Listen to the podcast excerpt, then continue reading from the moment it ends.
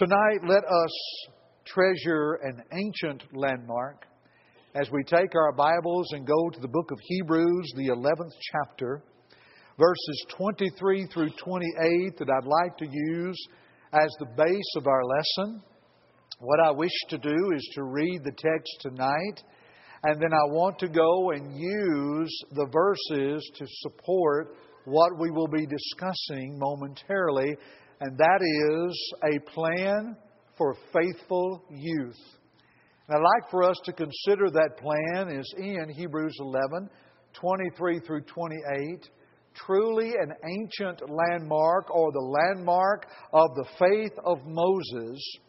In verse 23 that says, When he was born, was hid three months of his parents, because they saw he was a proper child and they were not afraid of the king's commandment. By faith, Moses, when he was come to years, refused to be called the son of Pharaoh's daughter, choosing rather to suffer affliction with the people of God than to enjoy the pleasures of sin for a season, esteeming the reproach of Christ greater riches than the treasures in Egypt, for he had respect unto the recompense of the reward. By faith he forsook Egypt, not fearing the wrath of the king, for he endured as seeing him who is invisible. Through faith he kept the Passover and the sprinkling of blood, lest he that destroyed the firstborn should touch them. As always, let us grow and be appreciative of the reading and the hearing of God's Word and the application thereof. Tonight, let's talk about a plan for a faithful youth. In the December 2013 edition of Think magazine, on a survey of why I left the church, the following was of interest. In 2009, Ken Ham, founder and president of Answers in Genesis, along with Britt Beamer and Todd Hilliard, co authored a book recently titled Already Gone.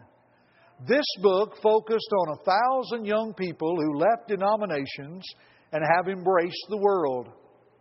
One of the most disturbing findings that came out of the book was that while many of the young people are physically in a church building until ages 17 to 18, they are already gone by ages 11 and 12. A few years ago, Brad Harrib interviewed Ken Ham and he observed what we found was that about 45% of the kids were already doubting and not believing the Bible in middle school. And another 45% were lost during high school. So, what we found was this disconnect happened when they were young.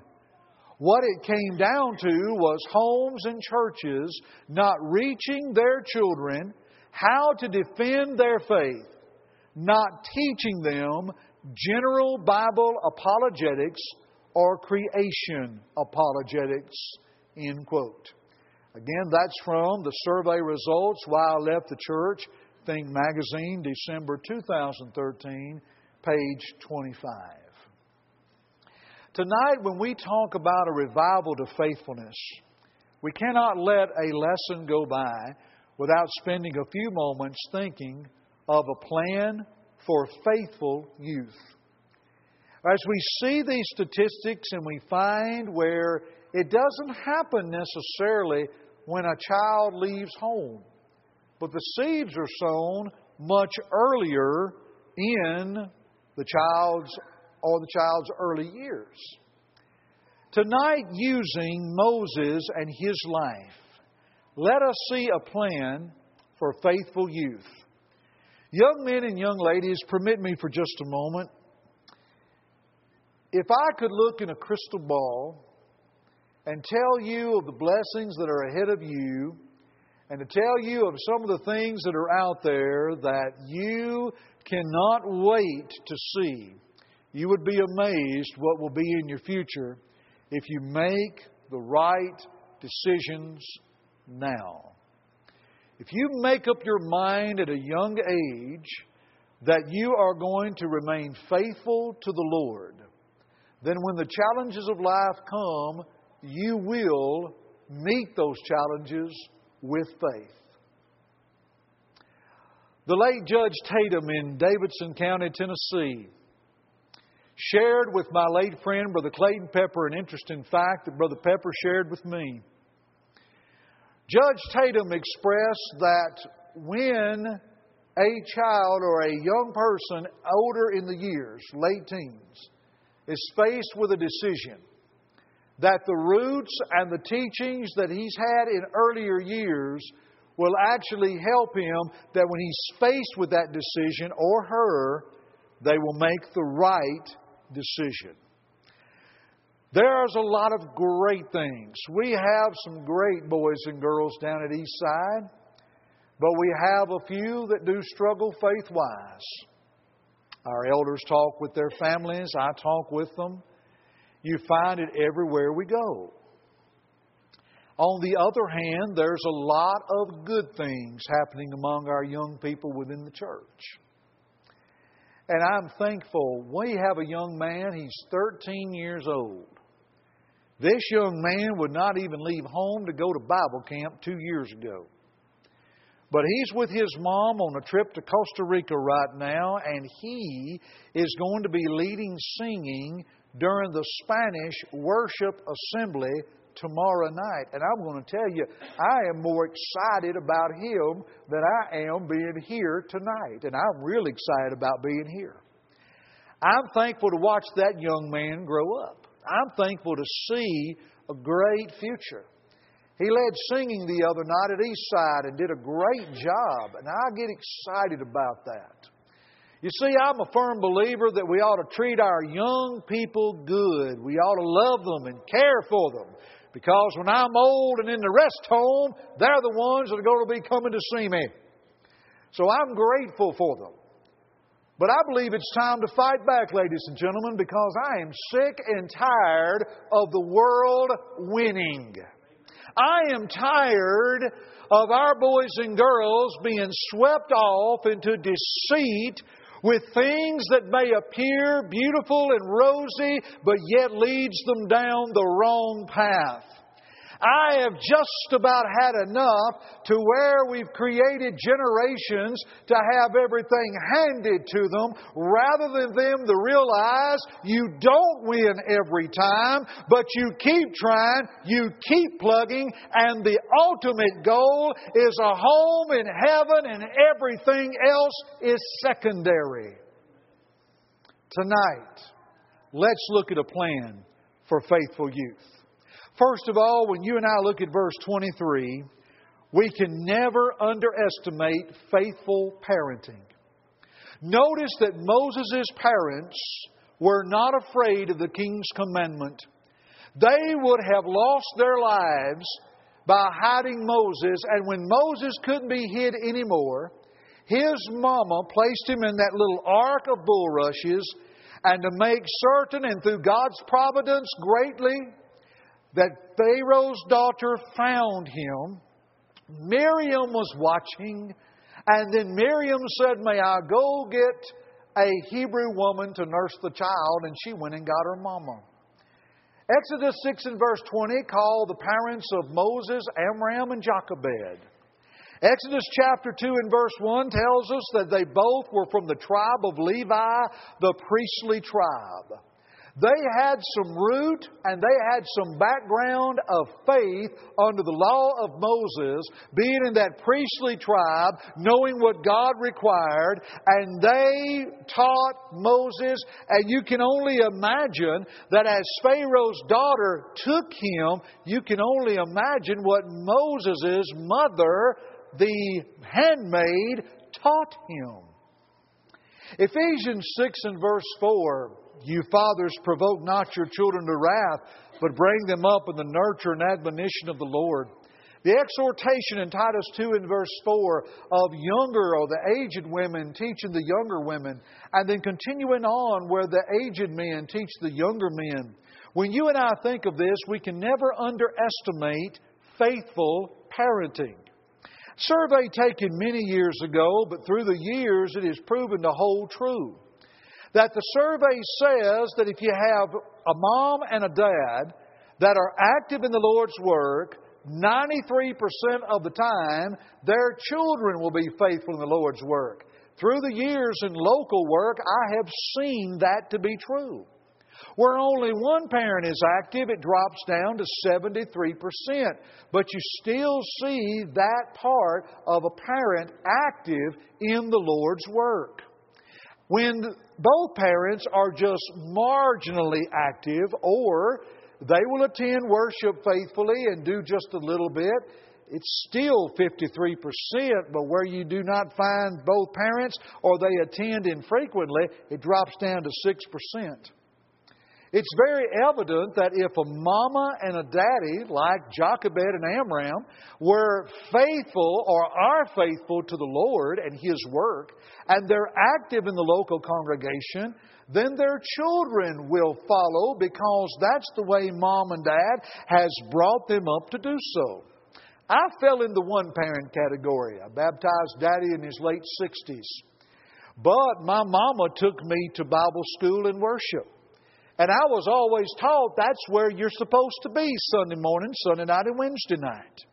And I'm thankful that I was taught that because when I went in town on business, I went to Bible study on a Wednesday night in a small southeast Tennessee town. And while I was there in Bible study, this young lady came up to me and stuck out her hand and said, Hi, my name is Renita Rector. What's your name? And I joined that hand 13 months later, and I married that girl. You never know. You see? But let's also add here have we by chance reared a generation to where we always taught them to go to church, but we didn't teach them how to worship? the importance of worship, why we worship? Did we miss some opportunities in our homes by allowing the Bible school, good as it is, to teach and instruct when the charge was more at home? You see, you can never underestimate faithful parenting. And it's evident to see how strong that truly is. The second thing in a plan for faithful youth is to our young people to never lose your faith in God. Determine right now whether you're 6 or 16, 4 or 14, whatever it might be, make up your mind that you're never going to lose your faith in God. Example, watch Moses' life. Verse 24. By faith, Moses when he was come to years. You see, by faith, he refused to be called the son of Pharaoh's daughter. Watch this next phrase, verse 27. By faith, he forsook Egypt. Verse 28. Through faith, he kept the Passover. Do you see? Moses is continuing to grow his faith through the years to where he refused to be labeled into a world that he actually was a foreigner. He refused or he forsook Egypt and the things that were there for him. You got to keep in mind, he could have been easily called Pharaoh's grandson. He could have ascended, but definitely couldn't have because he was not an Egyptian. But think about how good he could have had it. Consider also that he kept the Passover. He remembered and taught the importance of the Passover or the blood, if you will, the redeeming blood over those households, the blood of the Lamb in the days of Exodus 12. You see, Moses continued to grow in his faith. Young men and young ladies, make up your mind now to never lose your faith in God. To believe in God and to believe the basics of the one true church in the Bible. To believe in the creation of the world in six literal days and God rested on the seventh. To hold your faith in God that God's Word is solid and true and it is not some fairy tale concocted by man. Once you have that locked in, you'll be like those in the days of Paul in 1 Timothy 4:12, to where he told Timothy, "Let no man despise your youth, but be an example of the believers." How? In word, in conversation, in charity, in spirit, in faith, in purity. Notice in faith. Let me give you a third one. Never leave the people of God, the church. You know, if our boys and girls make up their mind now that I'm going to remain in the church of Christ, and I am never going to leave the people of God, and I'm never going to leave my friends in the church, and if I go off to college or if I move away, I will be active in a local congregation of the Church of Christ, and I will get to know other friends. If we resolve to do that, life will open the door. There's a sweet couple that sit to my left every time I preach on the second row. They have two children and they're expecting their third. And I love those two little ones. His name is Wesley. He's a Bradley County boy. Her name is Denise. She was a Sumner County girl. Denise Coley, Jeff. And when I went to Eastside, Wesley was starting to date Denise. They had been dating. They met at MTSU, a state school, but they were very faithfully involved with the East Main congregation there in town. And so they developed their roots. And they continued to grow and they met. Wesley told Denise, We've hired a new preacher. She said, Who did you hire? He said, A guy named Jeff Archie from Sumner County. She said, Well, he's held meetings where I attended at Old Union. Well, when they came and told me, and Wesley brought Denise home, and we were talking, and they decided to get married, they asked me to do their wedding. And I looked at them and I said, I have lived in Sumner County, and I now live in Bradley County, and I want to tell the both of you, this is going to be volatile a Bradley County boy and a Sumner County girl. We had a good laugh with that. But you see, here's my point. They determined early in their lives to never leave the people of God. And when they went off to college or they would go off to work, whatever it might be, they sought out a local congregation of the church and became active within it and met one another and married, and they are some of our one of our finest families. Never leave the people of God, the church. Notice that Moses chose rather to suffer affliction with the people of God than to enjoy the pleasures of sin for a season. That he wanted to serve and to choose affliction with the people of God. He wanted to remain there. He wanted to stay there. Rather than to choose another life, he realized, if you will, to use the words of Peter in 1 Peter 2 and verse 9, he was a chosen generation and holy nation, a peculiar people. He was one that would be chosen as one that would be of God, as we are called by the gospel, 2 Thessalonians 2:14. And when we think about Moses, he determined never to leave the people of God, the church, to make up your mind that you're going to stay there. And know why. Because as number one and number two teach us what we need to know, it's easy to accomplish number three. And to also keep in mind as we spend that time together, to think of 2 Timothy 2 and verse 22 to follow righteousness, charity, faith, peace with them that call on the Lord out of a pure heart.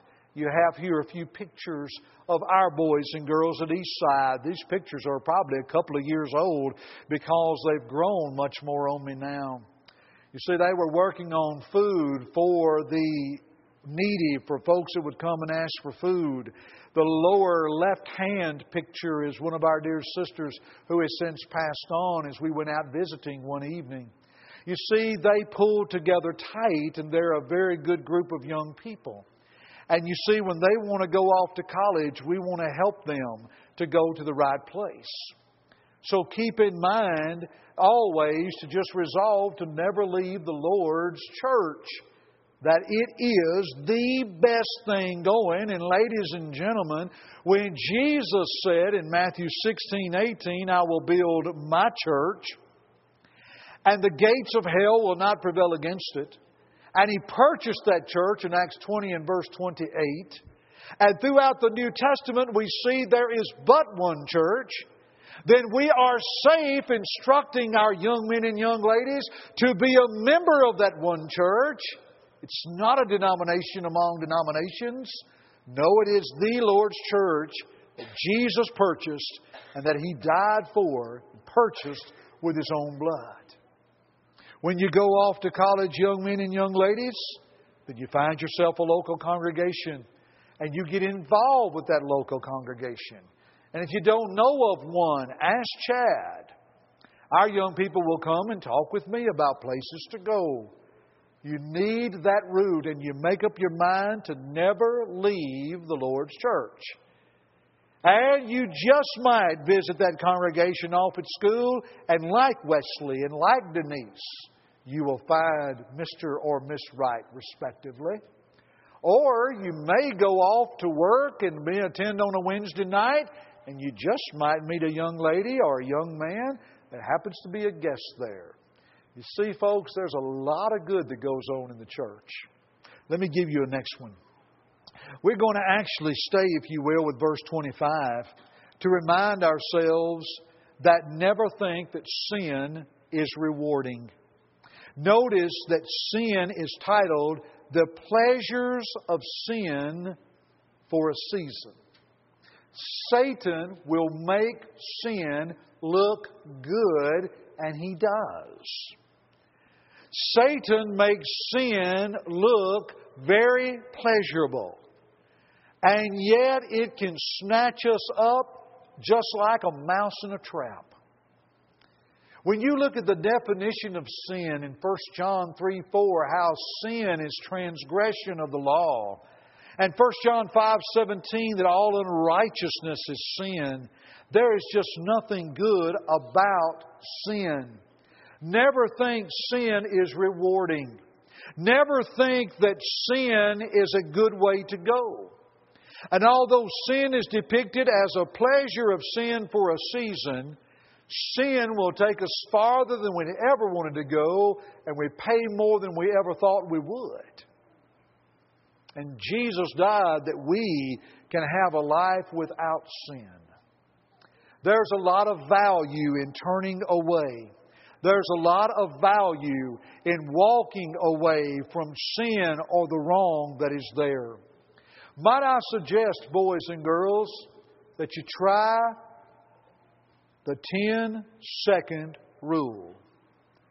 When you're faced with something that you know is wrong, before you say yes, take 10 seconds. Remember the first three points we just discussed. Remember your root, remember your roots, and make the right call. Think with me for a moment. What if a young man and a young woman would have taken 10 seconds to think about their faith before they engaged in fornication or an illicit, unmarried activity reserved for husband and wife and said no. They would not have sinned. They would not have become parents out of wedlock. And they would not have put their family in a turmoil. Think with me. Ten seconds when someone offers you an alcoholic drink, take a drink, try this. What if you took 10 seconds, thought about the route that brought you there, and, and I've got to say this on the side, you really don't need to be running around with anybody who's going to be doing that to start with. Okay? But situations there, 10 seconds. Think with me before you engage in drugs. 10 seconds. Think before you do something that's going to hurt mom and dad and will sin against the Lord. Take 10 seconds. How long is 10 seconds?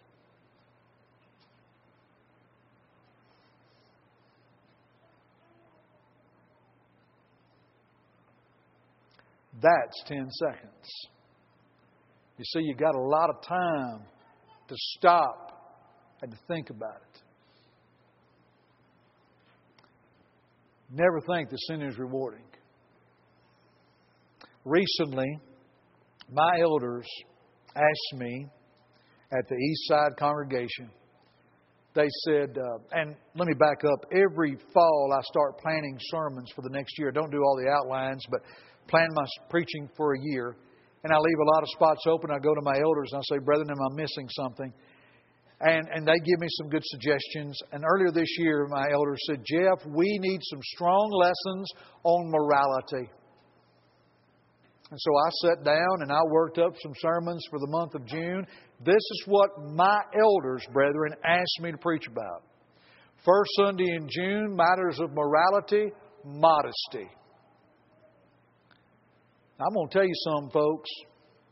If you look at the biblical definition of naked, there's a whole lot of nakedness going on nowadays. I'm going to throw this out. It's not in the outline. I'm going to throw it out at you. I want somebody to sit down and graciously and calmly explain to me how there is not a man or a boy that will walk outside in his underwear, but he will walk outside in a swimming garment and he's showing the same amount of skin.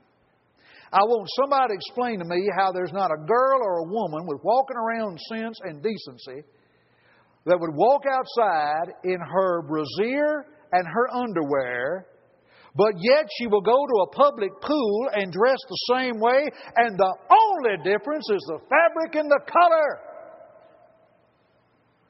Now, y'all, that doesn't make sense. And let me tell you something, boys and girls, moms and dads, rather. What looks cute at age three and four ain't exactly cute when they hit nine and ten. They grow Bodies change. Second sermon matters of morality marriage, divorce, and remarriage. Ladies and gentlemen, I am convinced if we just simply do what the Lord said and go back from the beginning, it was not so. When you marry that person, you stay married to that person. And if that divorce is for any reason other than fornication and they remarry, it is adultery. And I do not care that there's 39, Jim Waldron counted, 39 different doctrines of marriage, divorce, and remarriage. Ladies and gentlemen, that's a shame. Jesus taught it very plain and simple. The third one I dealt with matters of morality, homosexuality.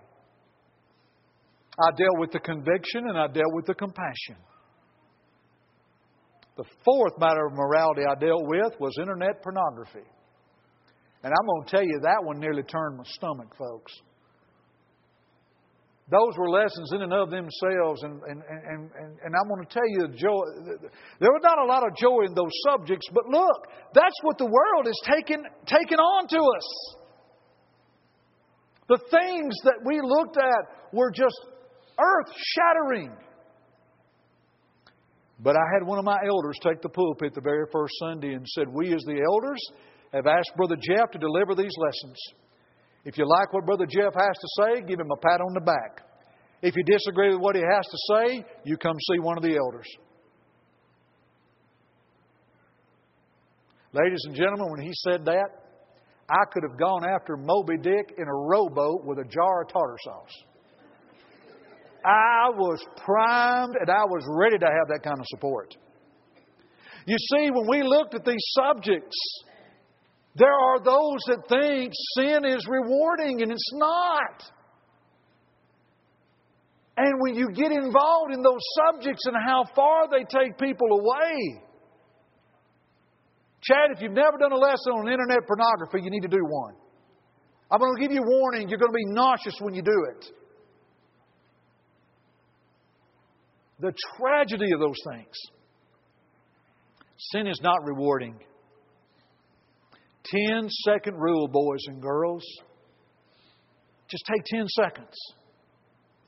Remember your faith. Remember what you're taught. Remember the church. Remember those friends. Take 10 seconds. Make the right choices.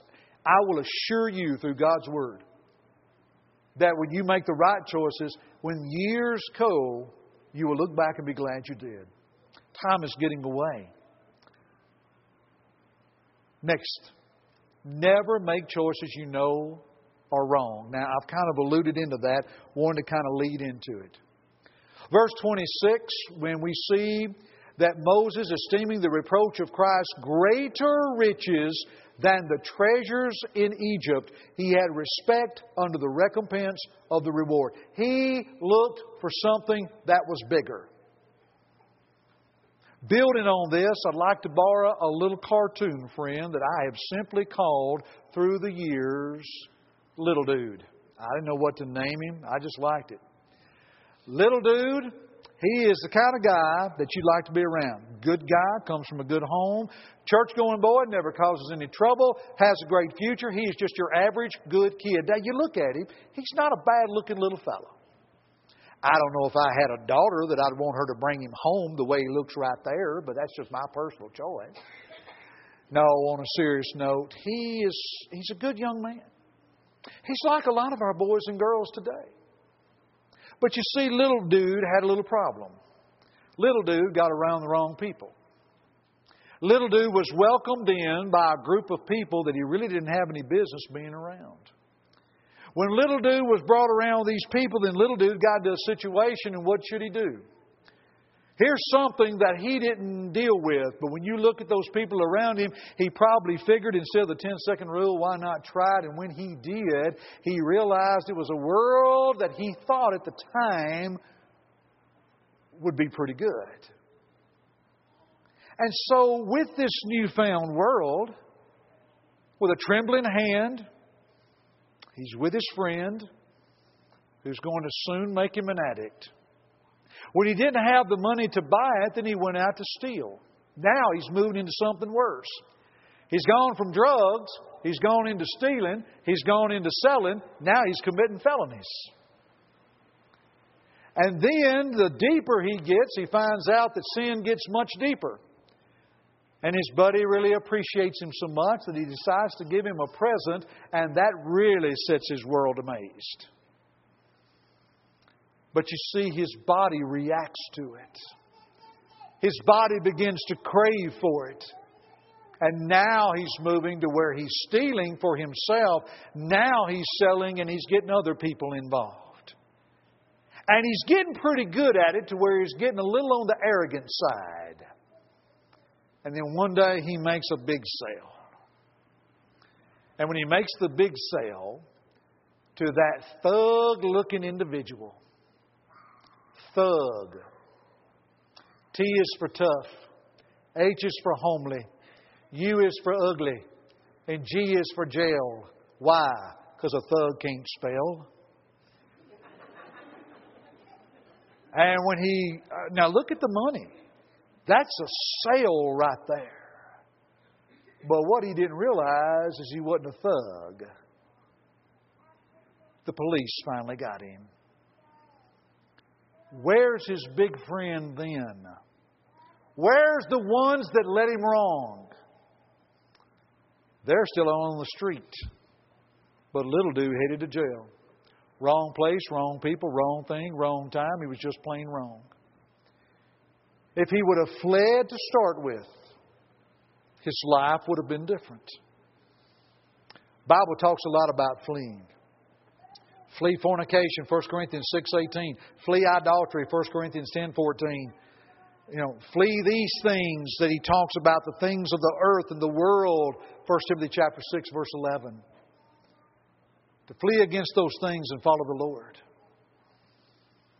You see, Never do things that you know are wrong because sin's not rewarding. Let me give you the last one. Never take your eyes off the goal. verses 26 and 27. The recompense of reward had respect. He endured as seeing Him who is invisible. We never take our eyes off the goal.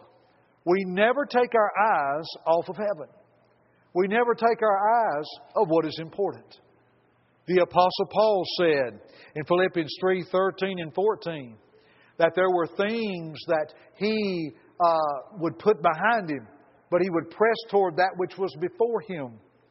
He said, You know, I count not myself to have apprehended, but I do forget what's behind, and I press toward that which is before, and I press toward the prize of the mark for the prize of the high calling of God in Christ Jesus. He said, There's something better there. Never take your eyes off the goal. What is wrong today with a young person planning for his life as or her life as a Christian? Nothing. What is wrong today with a young man or a young woman desiring to marry a Christian? Nothing.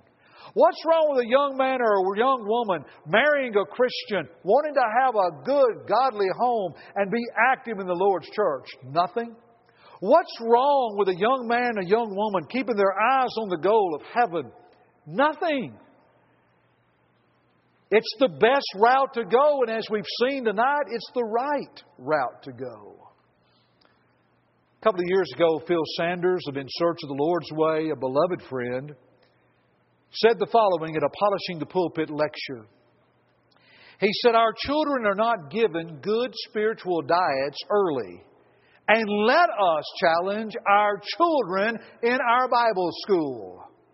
We need to prepare them for a spiritual war as adults. We are in a spiritual warfare and we should expect them to mature. Timothy was called to a cross and not called to a couch. Let's challenge our children to be strong and to be God's people. If we expect very little for our teens, let's not be surprised what we get in return. Brother Sanders concludes, let's have mature parents and children. We can't entertain our children into heaven, and we can't please our children into heaven. Let's encourage them to be faithful Christians. In a subtle way, we have focused on education and jobs so much that we have missed teaching our children what is important going to heaven. If our country asks 18 to 19 year olds to go to war and sacrifice for the country, we can challenge our young people in the church to sacrifice and grow in Christ. I believe Brother Sanders hit it exactly. We can challenge. Speaking to a group of teens in a Bible class one time on the church, I surveyed them and found every one of them were in honors classes in high school. And I said, Ladies and gentlemen, it's time we take it up a notch. You guys are smart. You guys can get this. And we did some pushing, we did some challenging. And how so true this is today. So when we take a look at these six, a plan for faithful youth, quite simple. Never underestimate faithful parenting. Moms and dads, you're guiding, you're leading, and bless your hearts, you've got a job. Walk faithful with our Lord. He will walk faithful with you. Young people, never lose your faith in God. Never leave the people of God, the church. Never think that sin is rewarding. Ten second rule. And never make choices you know are wrong. Never take off your eyes off the goal, which is heaven. Tonight, as we think about this, as we consider this subject, we know there are great challenges among parents and teens. It's a hard life out there. But yet, through God and His grace and His mercy, He's made it possible for us to live the right kind of life. He's made it possible for you and I to take the beloved book divine by inspiration given and to know, as the old hymn goes, bright as a lamp, its precept shines to guide our souls to heaven. May we embrace it and root ourselves deep and resolve to keep our young men and our young women, and to resolve our young men and young women for you to resolve in your heart and mind to do the right thing. Tonight we can begin by doing the right thing by simply obeying the gospel of Christ. In a number like this, Surely there are those out who have yet to obey the gospel, to respond in a simple, trusting faith, and to repent of sins, to confess Jesus as the Son of God, to be buried with Him in baptism these are things the Scriptures command, things we do, and so simple to do. And then when we're raised to walk in that newness of life, then we begin a new life, a faithful life, a life that is there for the very taking. Jesus called an abundant life in John 10 10. It's a life of a faithful child of God, and when we're faced with challenges, we have the power and the resource to meet them. It is the best way to live. It is the only way to live. It is the only way to walk. There's no other way. Any other way is a lost way. And nobody wants to be lost eternally. Nobody wants to spend eternity in a devil's hell. Nobody wants to leave this earth, whether through death or the Lord returning, unprepared to meet God when we've got the opportunity tonight.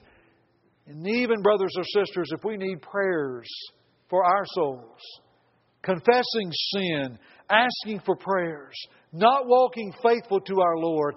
This is a great night to do it, to renew ourselves, walking faithful for our Lord. So tonight, let's begin by fighting back, by getting ourselves right first with our Lord. And He awaits through His invitation. Will you come as we stand and as we sing together?